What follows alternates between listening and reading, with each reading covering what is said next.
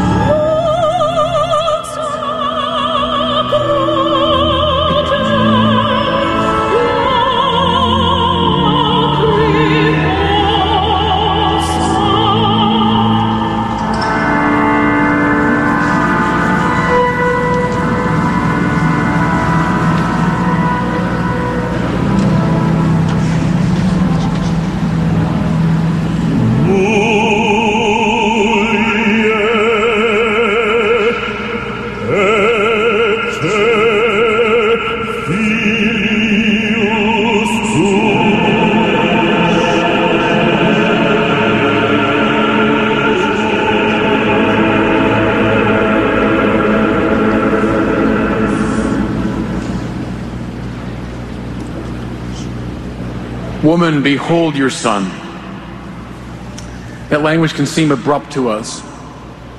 As at the wedding feast at Cana, Jesus addresses his mother not as Mary or his mother, but as woman. Of course, the church fathers saw it wasn't disrespectful at all, but rather an acknowledgement of Mary's archetypal significance as the new Eve, as the true woman. They love to draw out all the implications of that relationship between Eve and Mary, and I'll do the same thing, seeing them as prototypes of two types of freedom. We Americans are um, part of a distinctively modern culture. And one of the signs of that is that we love freedom as choice. Freedom means I choose. I determine myself. On the basis of no internal or external constraint, I decide what to be, what to do. You want to see a pure expression of that? Read the nineteen ninety-two decision of the U S Supreme Court in the matter of Casey versus Planned Parenthood. There's a breathtaking phrase in that decision where our Supreme Court says it belongs to the very nature of liberty to decide the meaning of one's own existence and of the universe. Oh, that's all, I guess. We can decide what our life means, what the universe means. That's freedom as choice and self-determination. Can I suggest, though, there's an older biblical sense of freedom, which isn't freedom as choice primarily, but rather freedom as the disciplining of desire so as to make the achievement of the good first possible and then effortless. Let me just say that again. I'll give you some more examples, too. Freedom is not so much choice, but the disciplining of desire so as to make the achievement of the good first possible and then effortless. So, I stand before you as a relatively free speaker of English. I can say pretty much whatever I want to say in English. Those who have studied a foreign language know what I'm going to talk about here. When I was over in France doing my doctoral work, and I was struggling to speak the French language, what I felt very often was unfree. You know what I mean, if you struggle with a foreign language. Very often in, in ordinary conversation or in the seminar room, I knew just what I wanted to say, but I couldn't say it.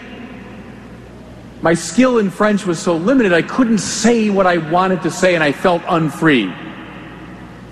Now, how did I become a free speaker of English and eventually a relatively free speaker of French? Oh, by just speaking any way I want. Just choosing to talk any way I felt like it. Well, of course not. I became a free speaker of English by submitting myself to a whole series of teachers and masters, by listening to gifted speakers of English, by attending to grammar and syntax, vocabulary, et cetera, et cetera. You see how on the first reading of freedom, the law is the enemy. Because the law is restricting my self-determination. Now, maybe I'll accept the law grudgingly as a necessary evil, like traffic laws. You know, I'll accept them, but I'm not happy about them. Or like the tax code. I'll accept it, but I'm not really happy about it. But now, now, in regard to the second type of freedom, freedom for excellence.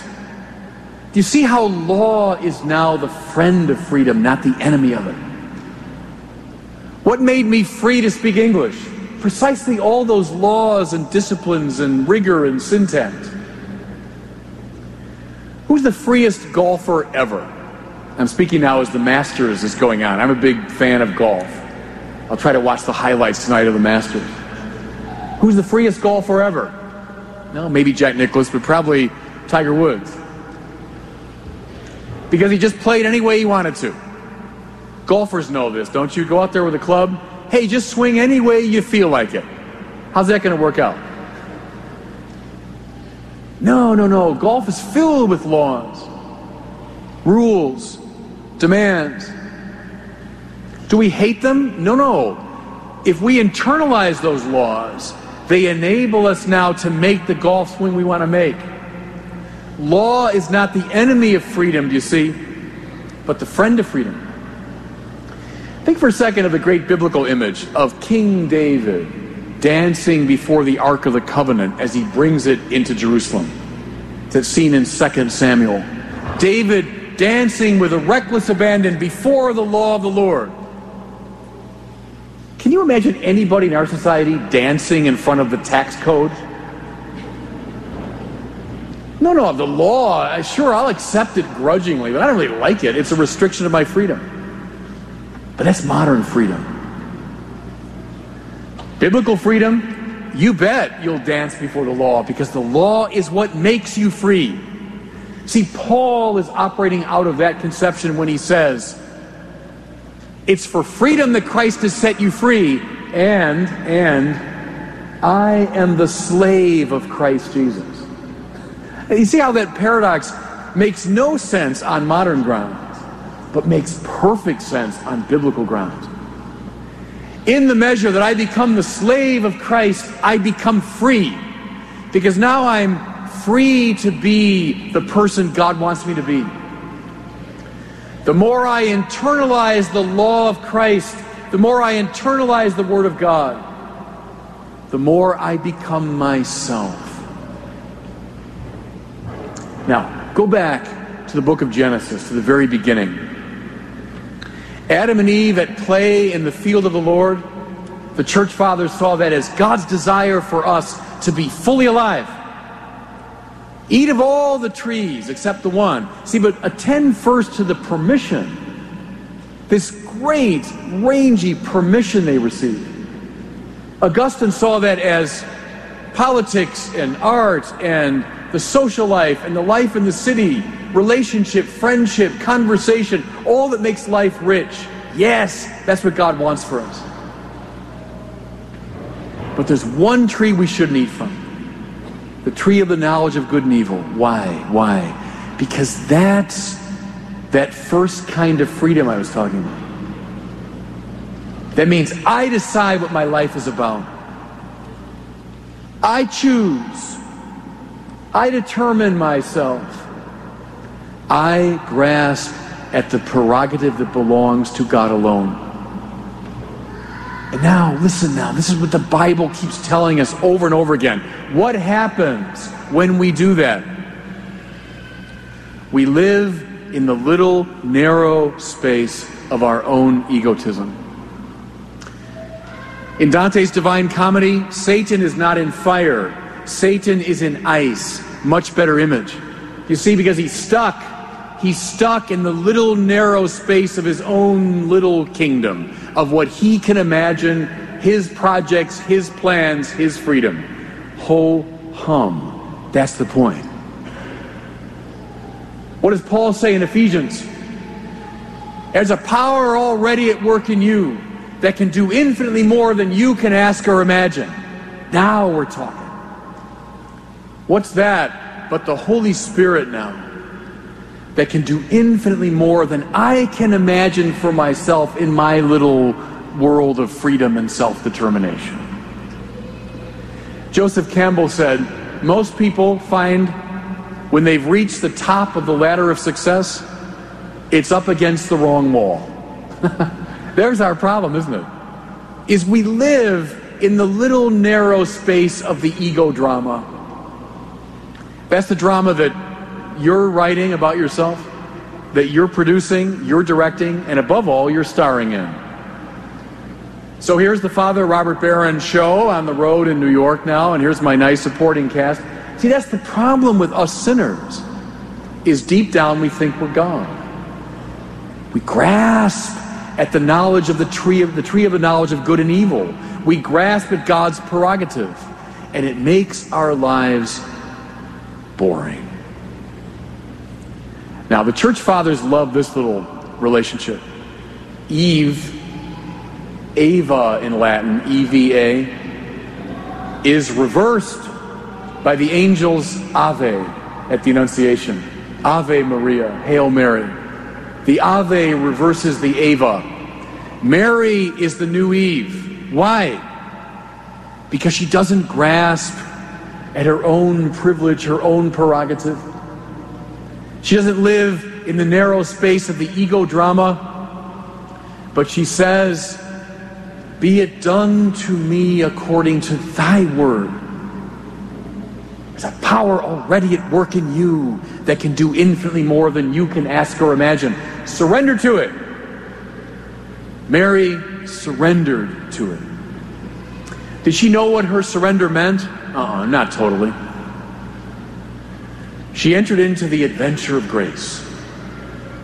And that makes her the archetype of a new humanity, a new way of responding to God. She saw the law of God not as an imposition and restriction, but she saw it as the means by which she would come fully alive. And that's why Jesus calls her woman, the new Eve. And that's why Hans Urs von Balthasar, our current Pope's favorite theologian, can say, Mary provides the matrix. She's the mater, the mother, of all forms of the Christian life. Everybody in this room operating within the matrix of Mary's great yes, because she knows her life is not about her. She knows she's on a spiritual adventure. And that's why Jesus entrusts the whole church to her.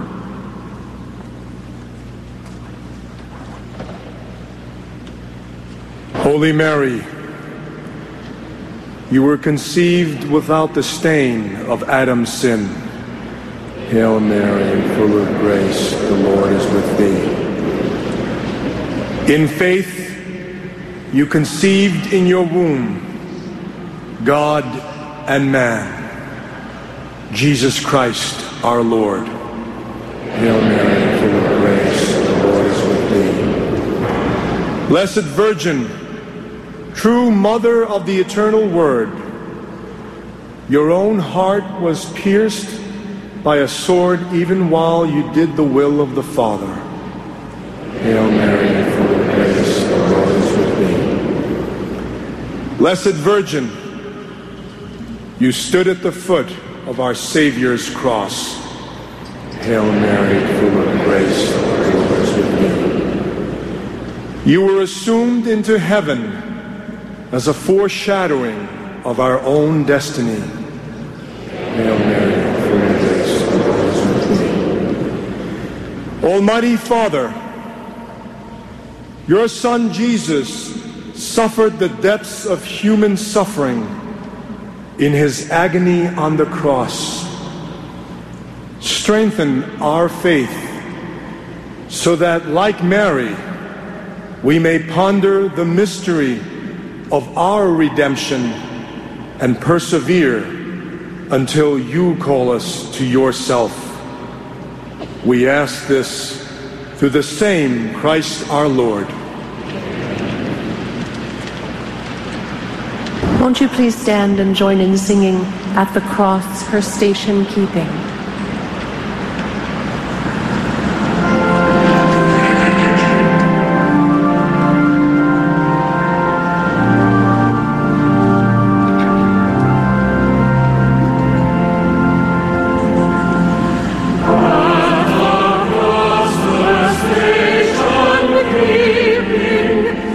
Lord,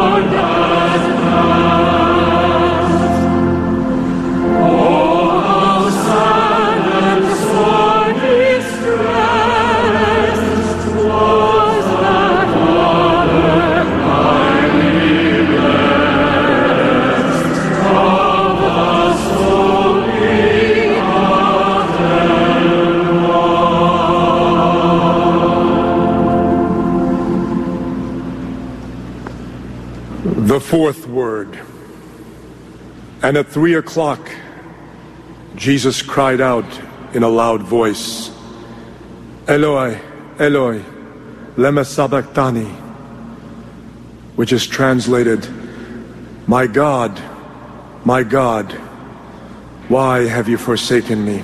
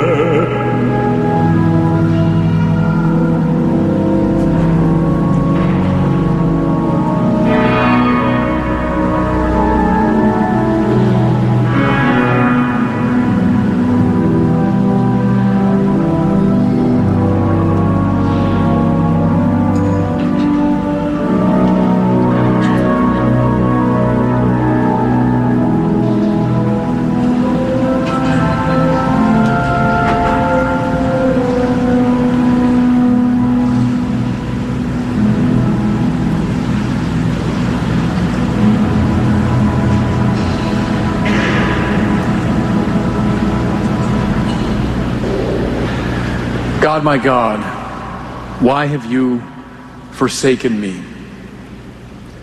We've come with this word from the cross to a very dark place. In fact, to the darkest place imaginable. From the first three words of the cross, we were able to derive some light, insights about forgiveness, about happiness, about freedom. But now with this word, it seems, we're just stopped short. This is a Jesus who seems simply out of control. A Jesus who's entered into that very darkest place, meaninglessness. We all know that, that beyond physical suffering is a far greater suffering. Because whatever your physical suffering, if you can put it in the context of meaning, you can endure it. But when meaning itself is lost, it seems as though everything's lost. Whenever I hear this word, I think now of Matthias Grunewald's great masterpiece, the Isenheim altarpiece. When I was filming the Catholicism series, one of our stops was in Colmar, it's in France, where the Isenheim altarpiece is on display. You've probably seen a reproduction of it, or maybe you've been there. But Grunewald gives us, I think, the most powerful and theologically rich depiction of the crucifixion in Western art. Because there's Jesus, not serenely in control, but his limbs twisted out of shape in pain, his head covered in this, in this impossibly painful crown of thorns. But the worst part of the painting for me, the most powerful, is that Jesus' mouth is simply agape in silent agony. It seems to be a Christ who's just uttered those words, God, my God, why have you abandoned me? About ten years ago, I was um, preaching in the parish, and I finished a homily on, on God's providence, God's goodness, how God's at work in the world. So after Mass, a man came up to me, a man in his late sixties. He said, Father, I'm on a quest, and your homily didn't help. I said, what's your quest? He said, well, I've got two granddaughters. They both have a disease that's so mysterious that even the doctors at the Mayo Clinic can't understand quite what it is. All they know is that first the person goes blind and then she dies from the disease. My older granddaughter, he said, is already blind. And the younger one cries out at night in fear as she contemplates her future. Father, how do you explain that? That was one Sunday morning after Mass. God, my God, why have you abandoned me? Now, that wasn't an atheist talking to me. That was someone just at Mass. That was a believer, but who was feeling that pain. God, my God, why have you abandoned me? Back in my first assignment when I was in the parish, I read in the paper the story about a policeman who inexplicably, to everyone, got up one night, took his service revolver, and with it shot his own son to death and then killed himself. So I read that terrible story in the paper. Well, about two days later, I was in the local funeral parlor attending the uh, wake of a parishioner.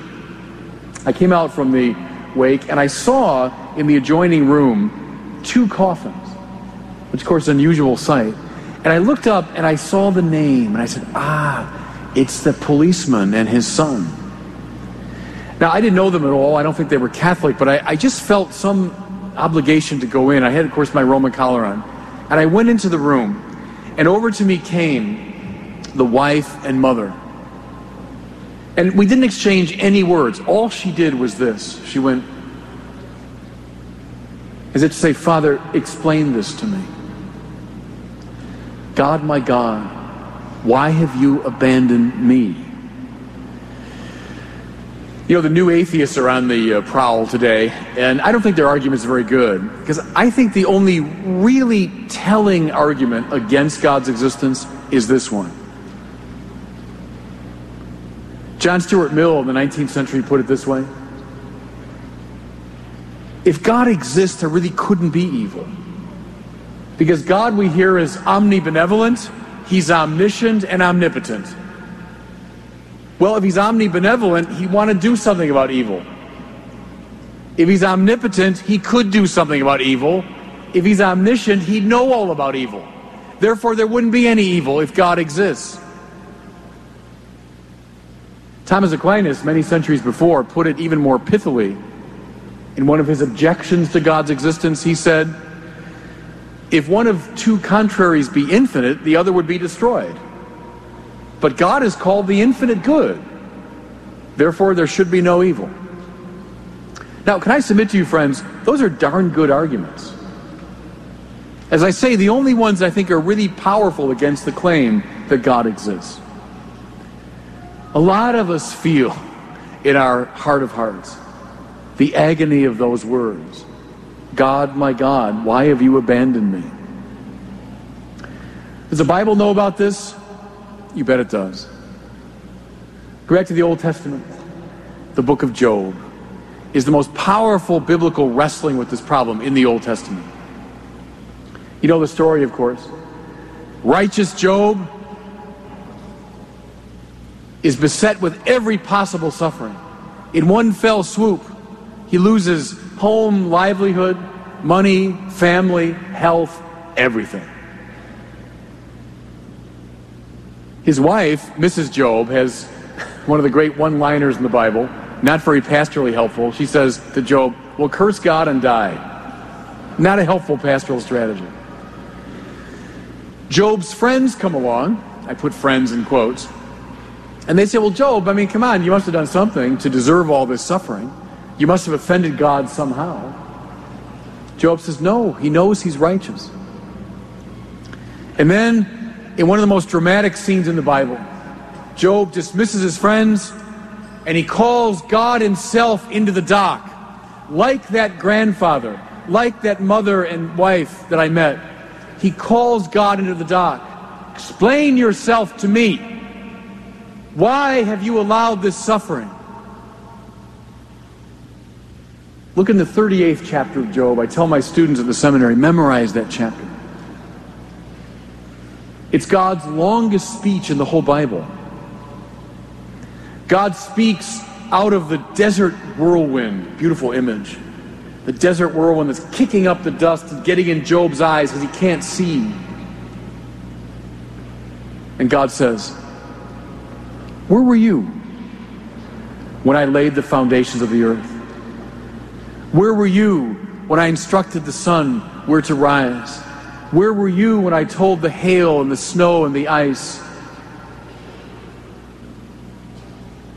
God then takes Job on this great tour of the whole cosmos, revealing to him all of its intricacy, all of its strangeness, all of its mystery. Where were you? You know everything, Job. You tell me.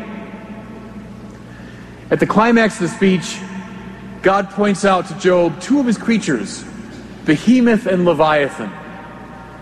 Scholars think it might have meant a, a crocodile, maybe a hippopotamus, we don't know. But God sings the praises of Behemoth and Leviathan, these two creatures. And he says to Job, how wonderful they are. These two creatures whom I made just as I made you. You see the point? Job, you think your life's about you, and you're seeing your suffering from the standpoint of your own life. But Job, you are part of an infinitely complex drama painting, story that I'm composing that includes all of space and all of time. Yes, Job, you are suffering.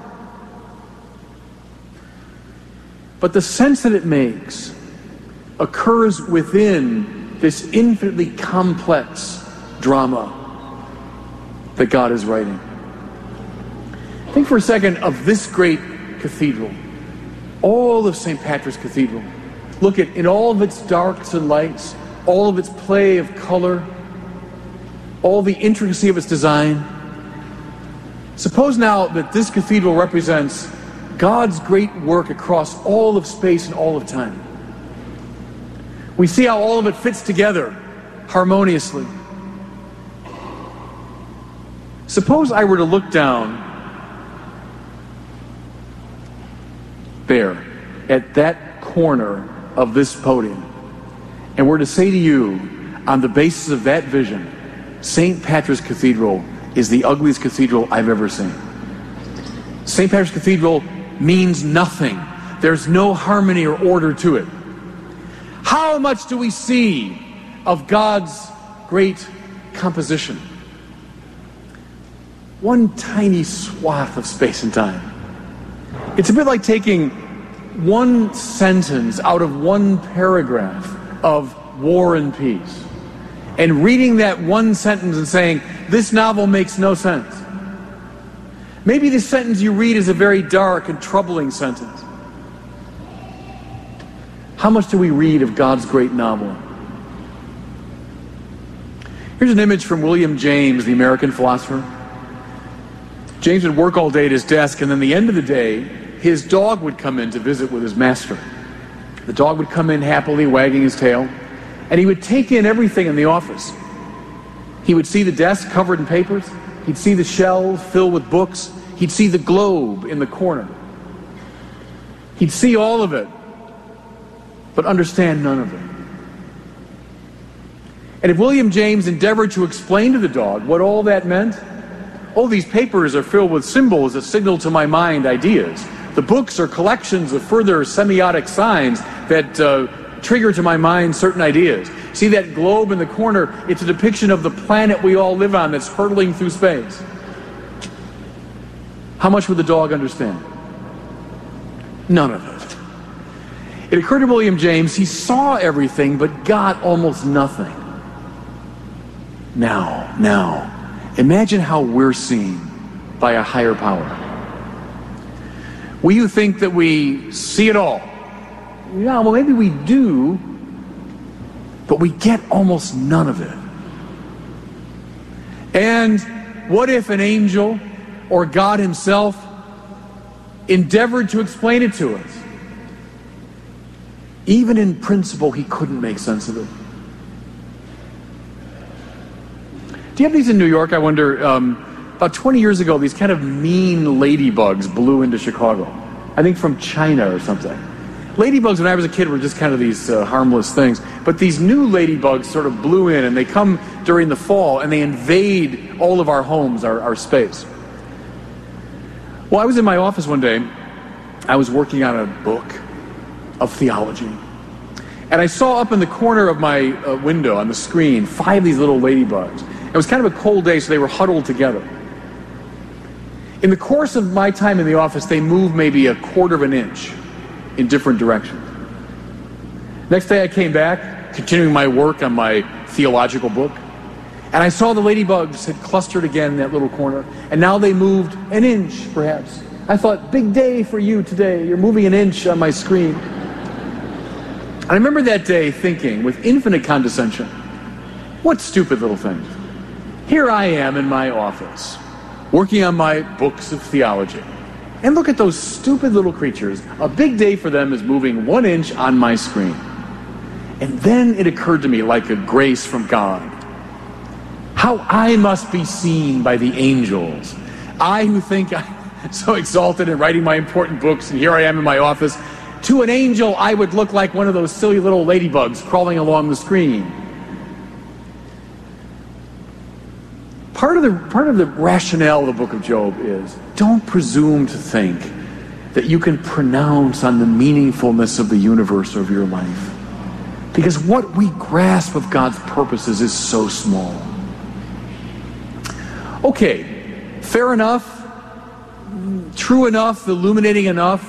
Yeah, yeah, I think all that makes some sense, sheds some light. But does it solve the problem of that grandfather I talked about? Would sharing these ideas solve the problem for that wife and mother? I doubt it. Then we listen to this word again. God, my God, why have you abandoned me? Who is saying that? Not just a suffering human being. But according to our faith, the one who says that is the very Son of God. The very Son of God, out of love for us, went into our darkest place. Went into that place where we are most afraid, where we are most confounded. Entered into it so fully that Chesterton could say on the cross, it's as though God became an atheist. To grasp that, friends, is to get very close to the dizzying paradox of our faith. On the cross, it's as though God became an atheist, meaning the Son of God, out of love, went into that place that frightens us the most. That's the ultimate answer. Because now, God Himself brings light to that darkest place.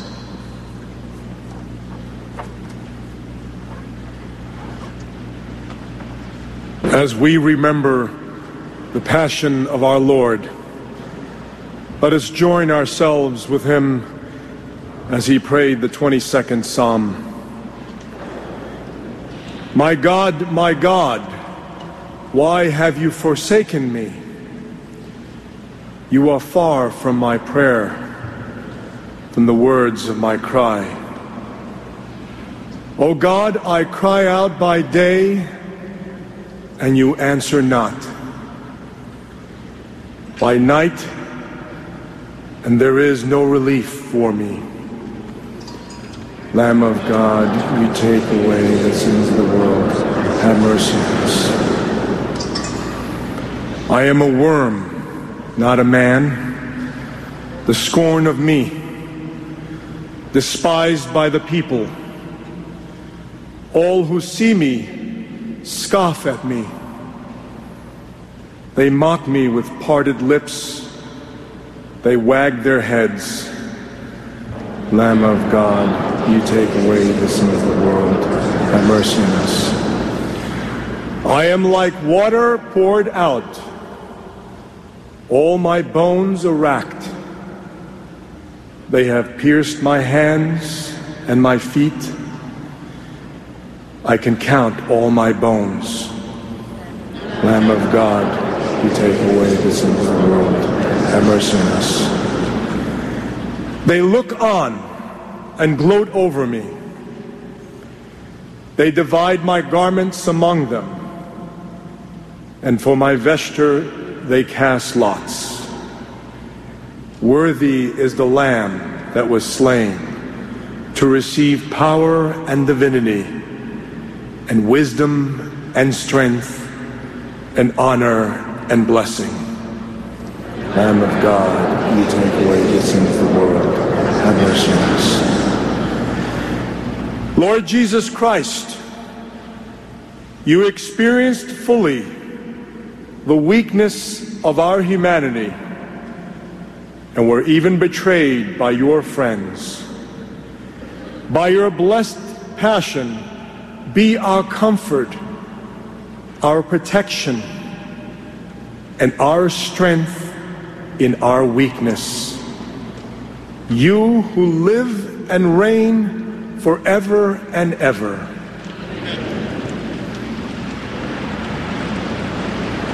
The fifth word. After this,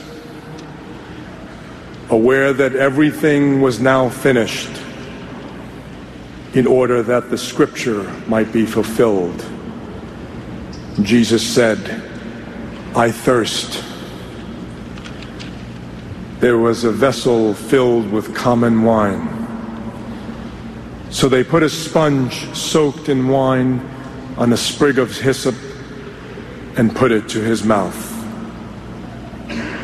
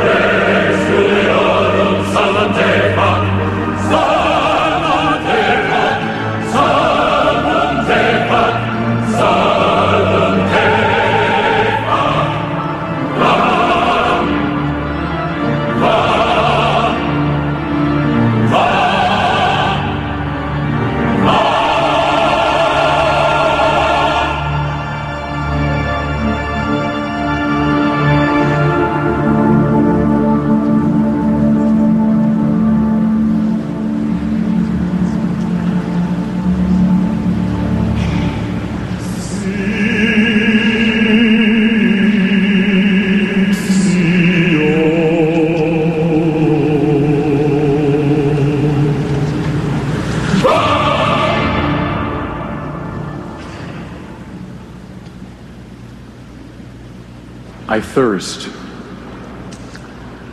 One of the most clarifying spiritual truths is this: God does not need us.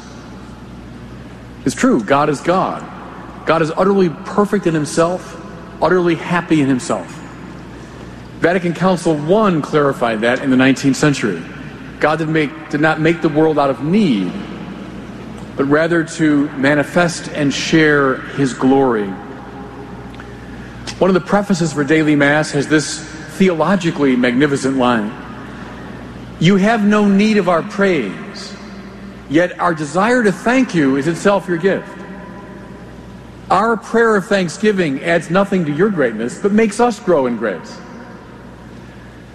Expand that: our being adds nothing to God's greatness. Our existence doesn't enhance the existence of God. God doesn't need us. Now, why is that good news? It's good news because it means the whole world has been loved into being. Thomas Aquinas said that to love is to will the good of the other as other. It's a very penetrating definition, by the way. It's not sentimental. Love, he says, is an act of the will. I want your good. Now, most of us sinners operate this way, don't we? I'll be kind to you that you might be kind to me. I'll be just to you that you might be just in return. But see, that isn't love. That's just a kind of indirect egotism. To love is a truly ecstatic act, because I break out of the confines of my own egotism and I want your good. Well, can you see, friends, that's all God can do, because God has no needs. Therefore, the very existence of the world is a sign of God's love. Every breath we draw is a sign that we're being loved. So if God doesn't need us, how come God gives us so many laws? Why does he make so many demands upon us? Why does he require us, for example, to come and pray? Not because he needs any of that. But see, here's the paradox: because we need it. Thomas Aquinas said that the worship of God doesn't benefit God, it worships those who engage in it. We become better and rightly ordered precisely through our worship of God. Now why? Why? Because here's how it works. God loves us into being. Everything we have, everything we are, is a result of God's love. Now, when you return that to God in love, you find the divine life in you increasing thirty, sixty, and a hundredfold. What's the problem? The problem is when I receive the divine life as a gift, and Paul says, what do you have that you haven't received, right? Everything's a gift. When I receive that and then hang on to it, it's mine, my possession, my life. What happens is then you lose the little you think you have. Remember that formula from the gospel? It's absolute common sense spiritual physics, that principle. If you try to hang on to the divine life, which is a gift, it will disappear, because it only exists in gift form. What's the right formula? When you've received the divine life as a gift, give it as a gift, and you'll find it increasing in you. Do you see how the divine life is had only on the fly? As I receive it, I give it, and then I get more. That's why John Paul formulated this principle as the law of the gift. Here's how it works: your being increases in the measure that you give it away. Now, young people here, listen to me on this. It's the key to your joy. It's the key to life. You want to be happy. You want your being to increase. Give it away. The one thing you should never do is hang on to it.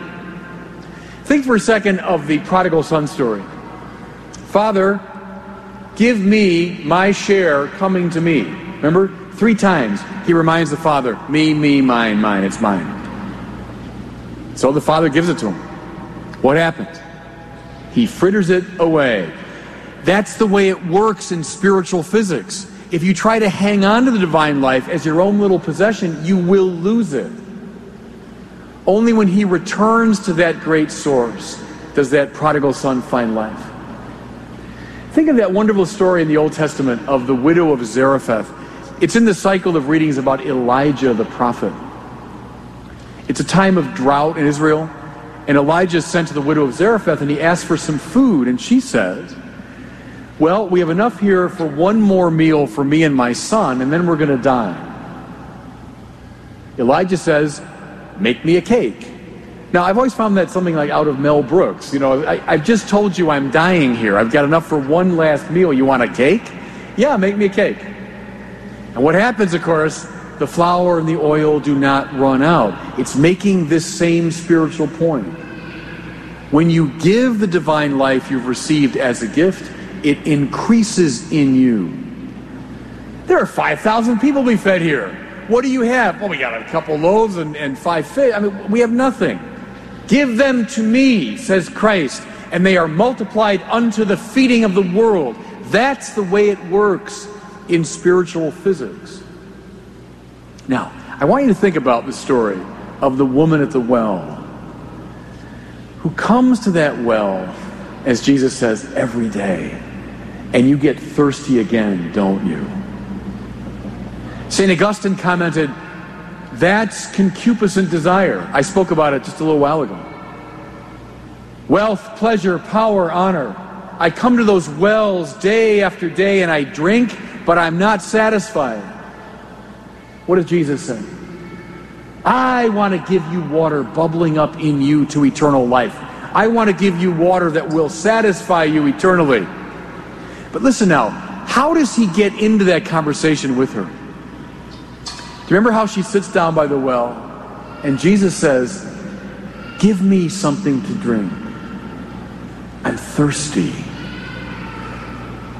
What's he doing?